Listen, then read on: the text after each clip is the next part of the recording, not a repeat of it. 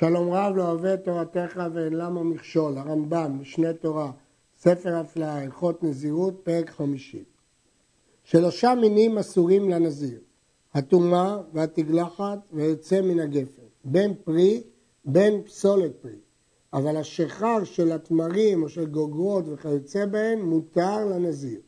ושחר זה שנאסר עליו בתורה, מה שכתוב מיין ושחר יזיר, הוא השחר של תערובת היין, לא מה שהעולם קוראים שחר מגרוגרות או מתמרים, רק מהיוצא מן הגפן.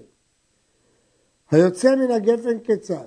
נזיר שאכל כזית מן הפרי, שהוא ענבים לחים, או יבשים, או בוסר, או שאכל כזית מפסולת הפרי, שהם הזוגים, והן הקליפה החיצונה, או החרצנים, והם הפנימיים שזורעים אותם, הרי זה לוקה. וכן אם שתה רביעית יין, או אכל כזית מיין קרוש, כיוון שזה נקרש, שיעורו בכזית כמו מאכלות אסורות, שהוא הפרי, או שתה רביעית חומץ, שהוא פסול את הפרי, הרי זה לוקה. אבל העלים והלולבים ומגפנים והסמדה, הרי אלו מותרים לנזיר, שאינם לא פרי ולא פסולת פרי, אלא מן העץ הם נחשבים. עלים, ודאי זה של העץ, לולבים, הענפים של הגפנים כשהם רכים, מגפנים, המים שיוצאים מהלולבים הללו, זה לא מהפרי הגפן, מהסמדה לפני שנהיה פרי, כל אלה לא נחשבים פרי אל העץ, ולכן הם לא נאסרו לנזיר. כל איסורי הגפן מצטרפים זה עם זה. כיצד? הרי שצרף ענבים לחים עם יבשים, עם בוסר וחרצנים וזן, ואכל מן התערובת כזית, לוקה. למרות שזה מינים שונים, אם הוא אכל תערובת כזית, לוקה. וכן אם אכלן זה אחר זה, עד שאכל מן הכל כזית, לוקה. מעיר פה הרדב"ז, שצריך שתהיה מתחילת האכילה ועד סופה, כדי אכילת פרס 3 ביצים. וכן אם שתה רביעית מן תערובת יין וחומץ, לוקה.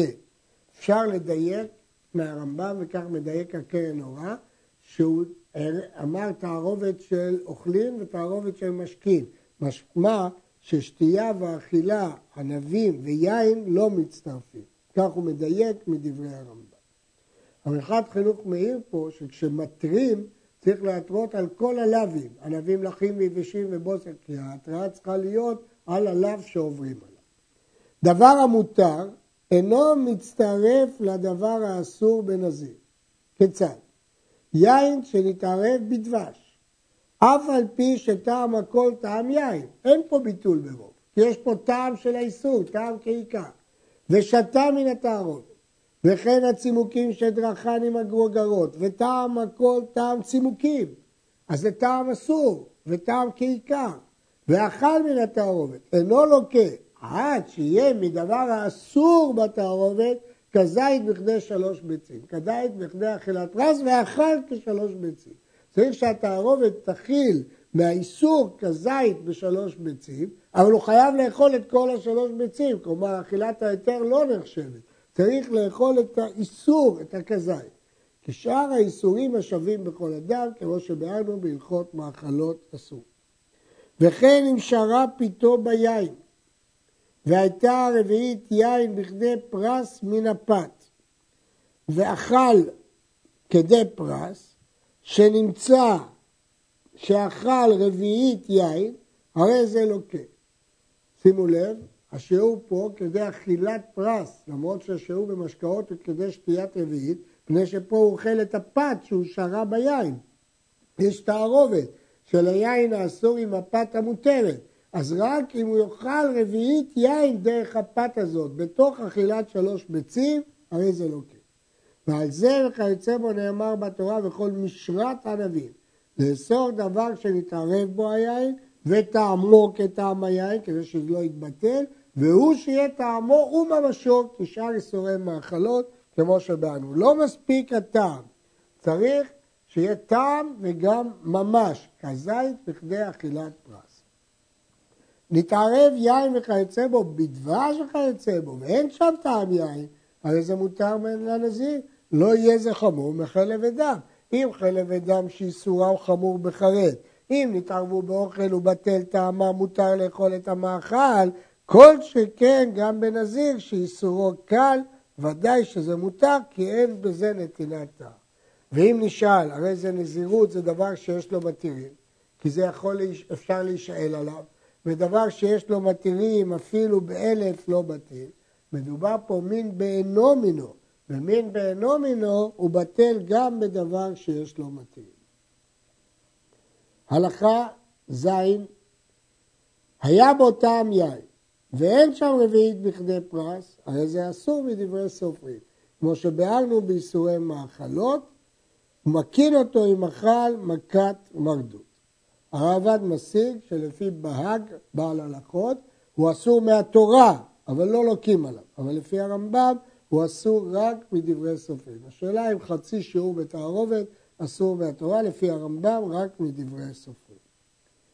הלכה ח' נזיר שאכל כזית ענבים, וכזית חרצן, וכזית זן, וכזית צימוקים, ושתה רביעית יין, אפילו שחת אשכול ושתה ממנו רביעית, הרי זה לוקח 5 מלכויות, שכל אחד מהם בלב אחד הוא, ולוקח מלכות שישית, משום לא יאכל דברו שהוא שווה בכל הנדרים.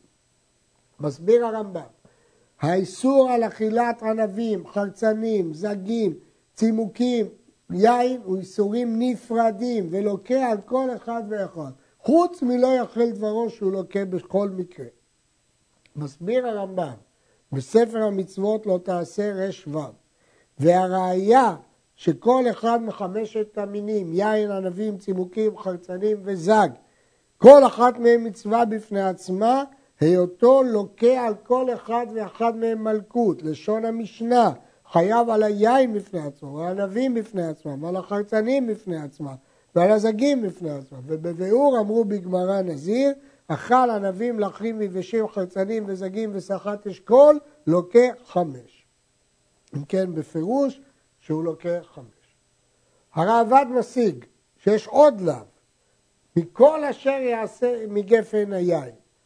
זו מחלוקת, לאו שבכללות. האם לוקים עליו או לא לוקים עליו? לפי הרמב"ם לא לוקים עליו. וכן, אם אכל כזית זג או כזית ענבים, לוקה 2. אחת משום זג או משום ענבים, ואחת משום לא יאכל דברו. והוא הדין לנזיר שגילח או נטמא, שהוא לוקה 2. אחת על האיסור המיוחד בו, ואחת על האיסור השווה בכל הנדרים, שהוא לא יאכל דברו. נזיר ששתה רביעית יין ורביעית חומץ, אינו לוקה אלא אחת. כאן זה לא כמו ענבים, לחים ויבשים שהם 2, שאינו חייב על היין בפני עצמו ועל החומץ בפני עצמו. שאין כתוב יין לא ישתה וחומץ לא ישתה, אלא כך כתוב חומץ יין וחומץ שחר לא ישתה. כלומר, לא ישתה היין ולא דבר שנתערב בו יין ושחר, ואפילו החמיצו. כלומר, חומץ יין, הכוונה אפילו יין שהחמיץ. ואם ולא קפץ על החומץ שהוא שם אחד, אינו לוקח על זה בפני עצמו ועל זה בפני עצמו. ובכן, זאת שיטת הרמב"ם. הרמב"ם חולק ואומר מה ההבדל בין לחים ויבשים שהוא חייב 2, אז גם חומץ ויין זה 2 שמות ו2 מינים וחייב 2. אבל הרמב"ם סובר לא כך, כי החומץ יסודו ביין שהתקלקל, אבל בעצם הוא יין. נזיר שהשותה יין כל היום כולו, אף על פי שהוא חייב לשמיים על כל רביעית ורביעית, אינו לוקה לאחת משום יין, ואחת דלא יאכל דברו כמו שבארנו. למרות שבאיסורי שמיים הוא עבר הרבה עבירות, אבל מלכות בבדים רק אחת משום יין ואחת לא יאכל דברו. ואם יתרו בו על כל רביעית ורביעית ואמרו לו אל תשתה, אל תשתה והוא שותה, חייב על כל אחת ואחת, ואז הוא לוקה כמניין השיעורים.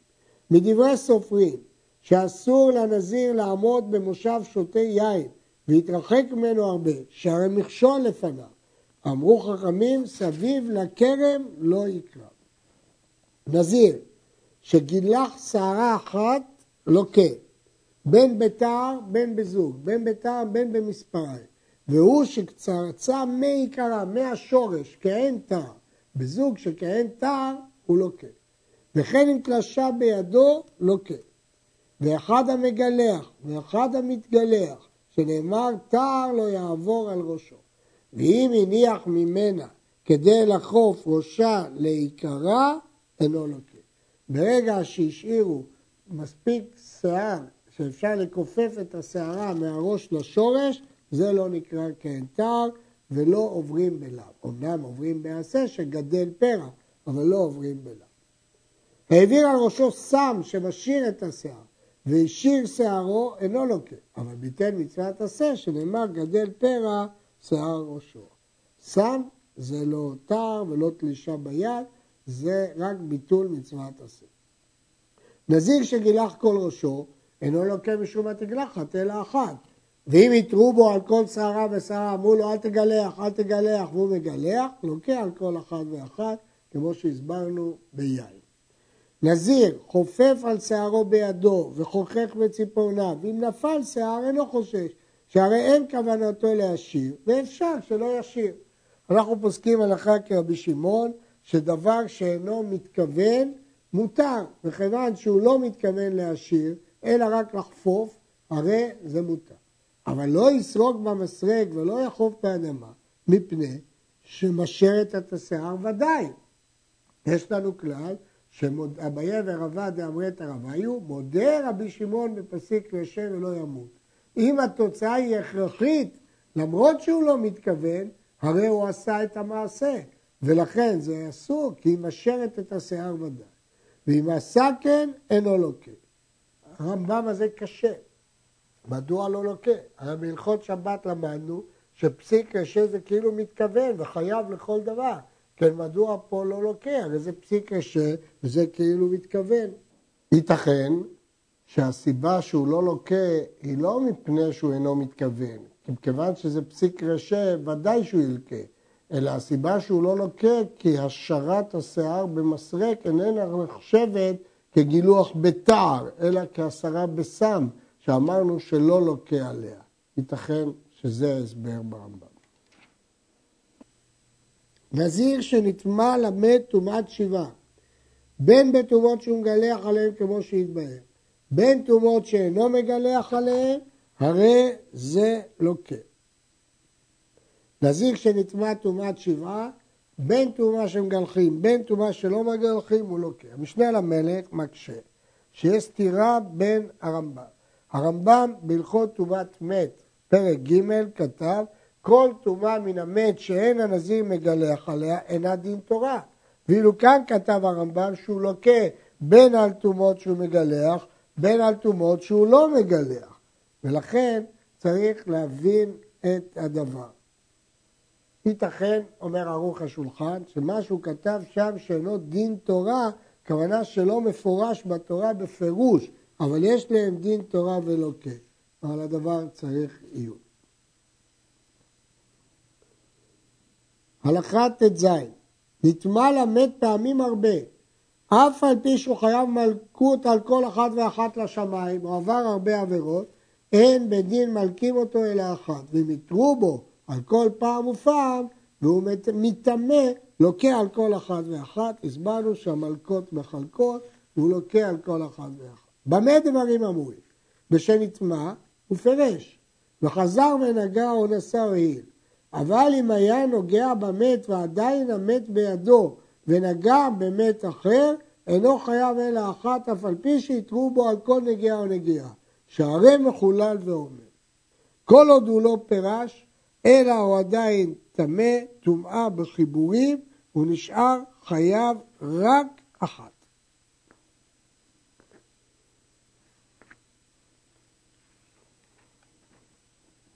נזיר שנכנס לבית ושהה שם, עד שמת שם מת, או עד שנכנס לאוהל המת, או שנכנס לאוהל המת בשידת תיבה ומגדל, ובא חברו ופרע גג התיבה מעליו מדעתו, הרי זה לוקה שתיים, אחת משום לא יבוא ואחת משום לא יטמא.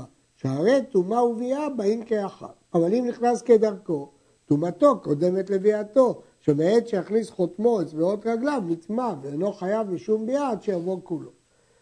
כתוב פסוק בתורה, באוהל מת לא יבוא, וכתוב לא יטמא. אבל איך זה ייתכן שהוא יעבור על שני האיסורים הללו? הרי מיד כשהוא התחיל להיכנס, כבר הוא נטמע, ולא יבוא אף פעם לא יתקיים, כי כשהוא כבר יבוא הוא כבר טמא. אומר הרמב"ם, זה יכול להיות רק במקרה מסוים, כגון שהוא נכנס לפני שמת המת, והוא שעה שם עד שמת המת ולא יצא. אז בבת אחת הוא חייב הלא יבוא ועל טומאה.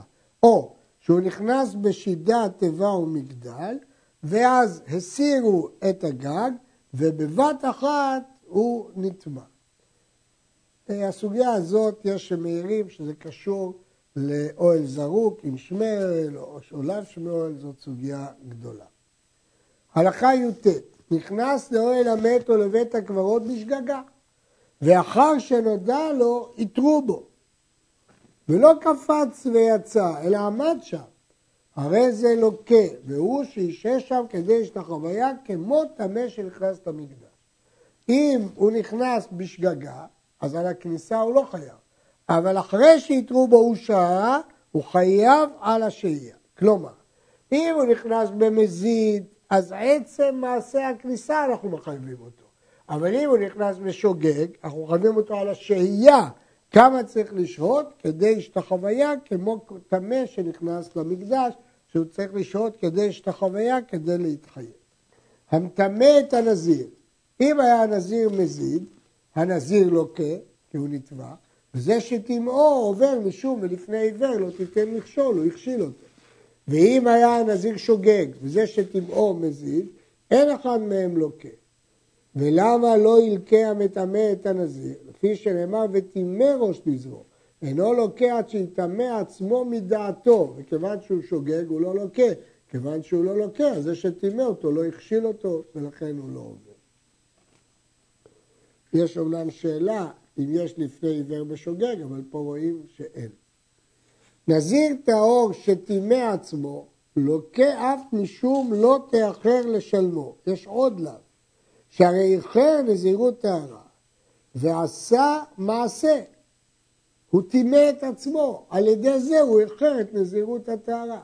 וכן אם נזר בבית הקברות, לוקה אף משום לא תאחר. למדת שהנזיר שתימא עצמו לוקה 4 מלקיות. משום לא יטמא, ומשום לא יאכל דברו, ומשום לא תאחר לשלמו, ומשום לא יבוא, אם הייתה ביאה וטומאה כאחת, כמו שבארנו. למה אם נדר בבית הקברות עובר בלא תאחר ולוקה? הרי זה לאו שאין בו מעשה, הוא לא עשה כלום. התשובה היא של התוספות, שכיוון שהוא לא יצא, זה בעצמו נקרא מעשה. והמרכבת המשנה מתארת שהנדר שהוא נדר בבית הקברות נחשב מעשה. עד כאן.